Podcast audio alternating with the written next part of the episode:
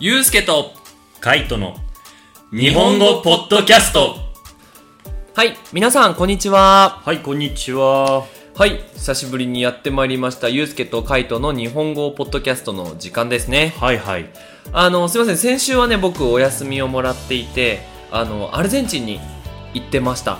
おーどうだった？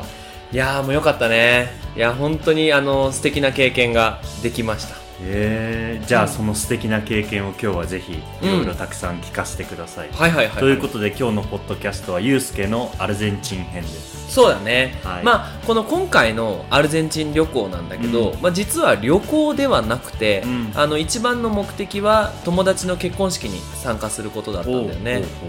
そうそう。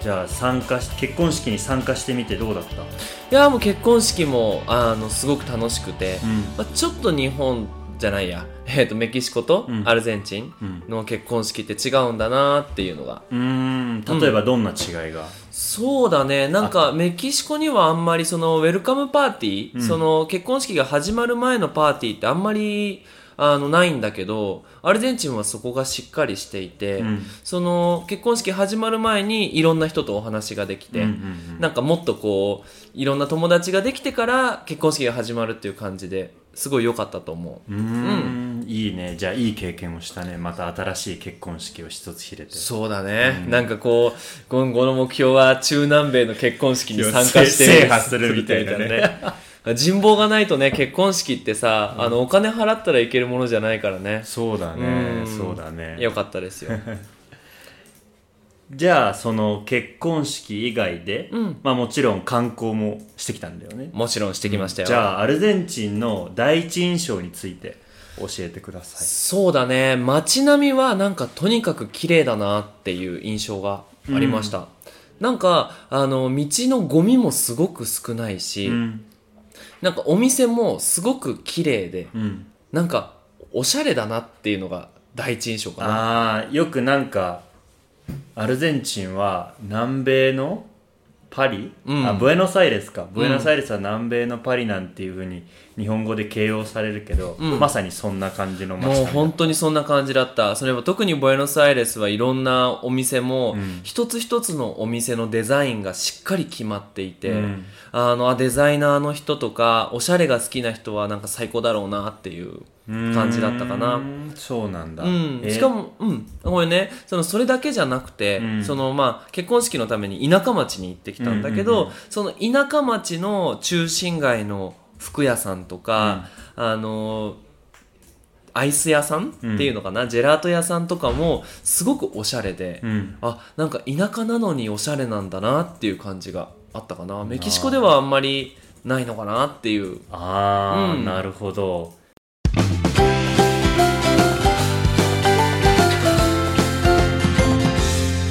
ゆうすけとカイトの日本語ポッドキャストその食べ物とか飲み物で印象深かったものはある、食べ物と飲み物特にその食べ物はやっぱお肉だよね、うんうんまあこれはみんなよく知ってると思うんだけど、やっぱ向こうの人はお肉をすごく大切にしていて、うんうんうん。やっぱり食べる時もそのいろんなソースをかけたりとかしないで、お肉の味をしっかり楽しむっていう。ああそのままの本来の味をうん。楽しむんだ。でそれが好きなんだろうなっていう感じかな。じゃあ基本的には塩味？塩味だね。肉味って言ったらいいのかなうんそんな感じかな。なるほど。そう。で飲み物はやっぱりそのマテだよね。マテだね、アルゼンチンといえば。といえばまあその今回結婚した2人の2人にねその前からマテについては教えてもらってたんだけどそのあアルゼンチンについてマテって飲み物だけじゃなくて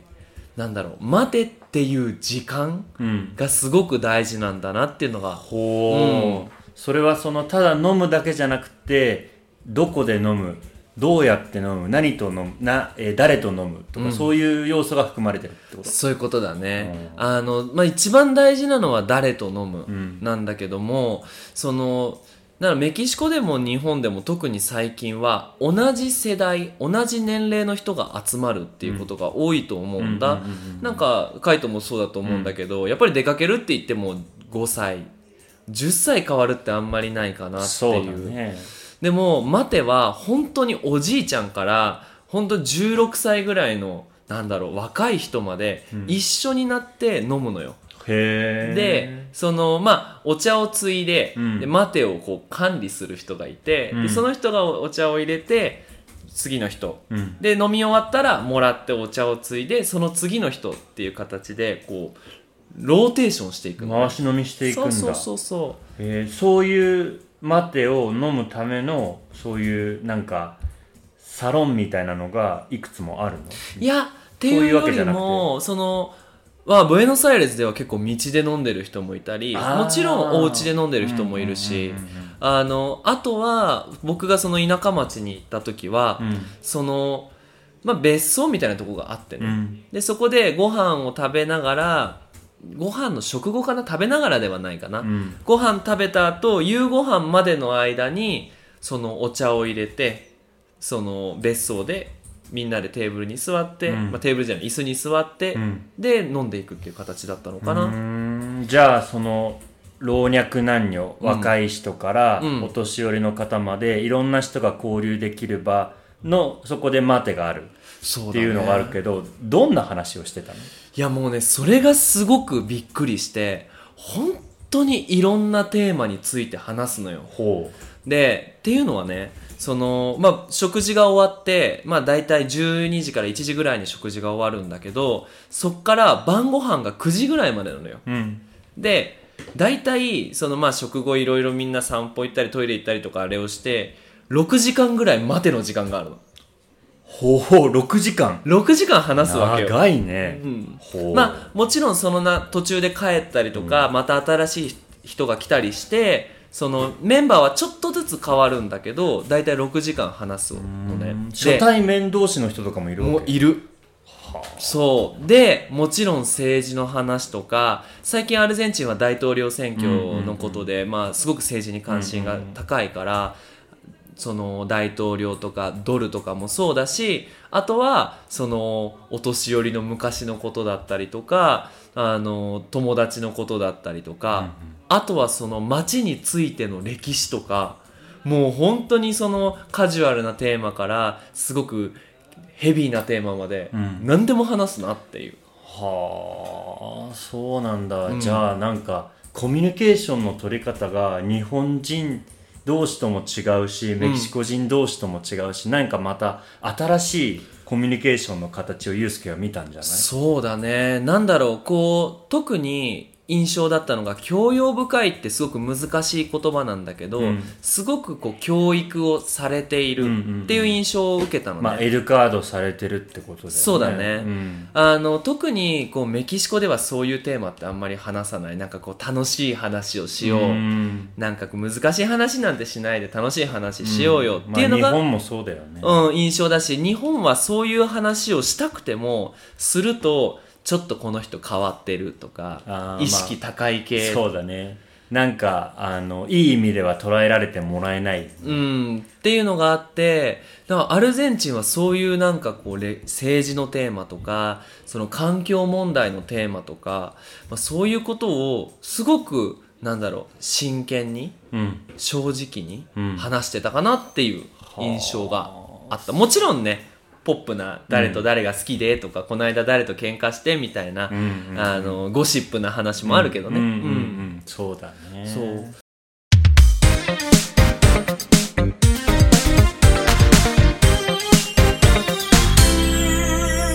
ゆうすけとカイトの日本語ポッドキャスト。なんでこんな話ができるんだろうなってやっぱ不思議に思ったのよ、うんうん。であのー一人言ってたのは子供がね子供の時からいろんなことをお父さんお母さんが教えてくれるって言われてえ例えばなんかその子供がねお父さんお母さんにどうして虹は7つの色があるの？うん。うんっていう質問をするとするじゃん、日本だと結構面倒くさいから、うん。なんかその魔法の力なんだよとか その死んだおじいちゃんが見てるからだよとかそういうことを言ってしまいがちじゃん。うん。子供は納得しやすいから。そうだね。でも嘘はつかないんだって、うん。どうして虹が7つの色に見えるのかっていうのは水があれ水蒸気があって光がこうあれ当たる角度で変わるんだよそれを丁寧に説明をしてくれたらしいんだあそれはメキシコにも日本にもないなっていう。そのだから子供の頃から本当のことを知りたいし、うん。あのいろんなテーマについてこう学んでいくわけだよね、うんうんうんでもちろん待ての場でもいろんなことが学べるし、うんうんああそれはすごくいいなってなんかコミュニケーションを仕事にしてるじゃん、ううんちらは。だからああもうちょっとこう日本にもないこうメキシコにもない新しいいいコミュニケーションを日本語を使ってできたらななんていうのもちょっとね 考えたかな。ねなんか、ね、サロンみたいなのをね、うん。開いても面白いのかもね。そうだね、うん。まああとはなんだけど、うん。そのお年寄りがね行った村は多くてさ。ほもちろん村だから。ううんうん。なんだけどそのお年寄りがねすごく楽しそうだったんだよね、っん。ていうのは、うん。そのお年寄りが学べる場がすごく多い。勉強できる場、うん。何かその習うことができる場所が、うんうんうん。例えばその文化のことだったり音楽のことだったりダンスのことだったりっていうことが学べたりとか。あのーそれ以外にも本を読む場所があったりとか、うん。うん。うん。じゃあそういうお年寄りの方とたくさん接する機会があったわけなんだ。うん。うーん。でもそういう人たちってまた日本のお年寄りともメキシコのお年寄りとも違うまたそれも新しいお年寄り像だよね、そうだね、うん、でもそもそもでもなんでそんなにお年寄りが学べる場がたくさんあったの？あのねなんかまずは政府うん。その政治まあ政府だよね。政府機関がそういう村でもそういうセントロクルトラル文化センターをいっぱい建ててるのよ。ほ音楽を学べるすごく綺麗な建物を建ててそこでクラスがあクラスにう参加できたりとかする。っうんうんうんていうのもそうだしこう街全体がなんかお年寄りに対してなんだろう諦めてないっていうか。うん。うん。うん印象があったかな。ああその諦めてるっていうのはその例えば年を取ると、うん。まあ身体的にもあの精神的にもいろいろこうね弱っていくから、うん。まあそのまんま、えー新しいことを始めるなんてって敬遠しがちな日本人のお年寄りと比べて、うん。もっと自由で、うん。なんかももっとこうあの活気があるというかそういう印象っていうこと？そうだね、そのだから詰まるところお年寄りってどうしても日本だとなんだろう子供みたいな扱いをしてしまうじゃん。ああ例えばお年寄りの話を聞くっていう時に、聞いてあげるうん。っていうような感覚、うん。あのおじいちゃんあのお話聞いてあげるから楽しく楽しんでねっていう感覚で聞いてる自分がいるし、うん。多分そういう人多いと思うんだ、日本人、うんうんうんでもアルゼンチンの人は、まあ、そういうこともあるんだけどでも基本的にいろいろお話を聞いていて、うん。こう学べることは学ぶ。うん。でおじいちゃんおばあちゃんたちも教えなきゃいけないからやっぱりいろんなことを勉強しようっていうつまるとこうシナジうん。ーがすごいあったかなっていう印象が。うーん。なるほど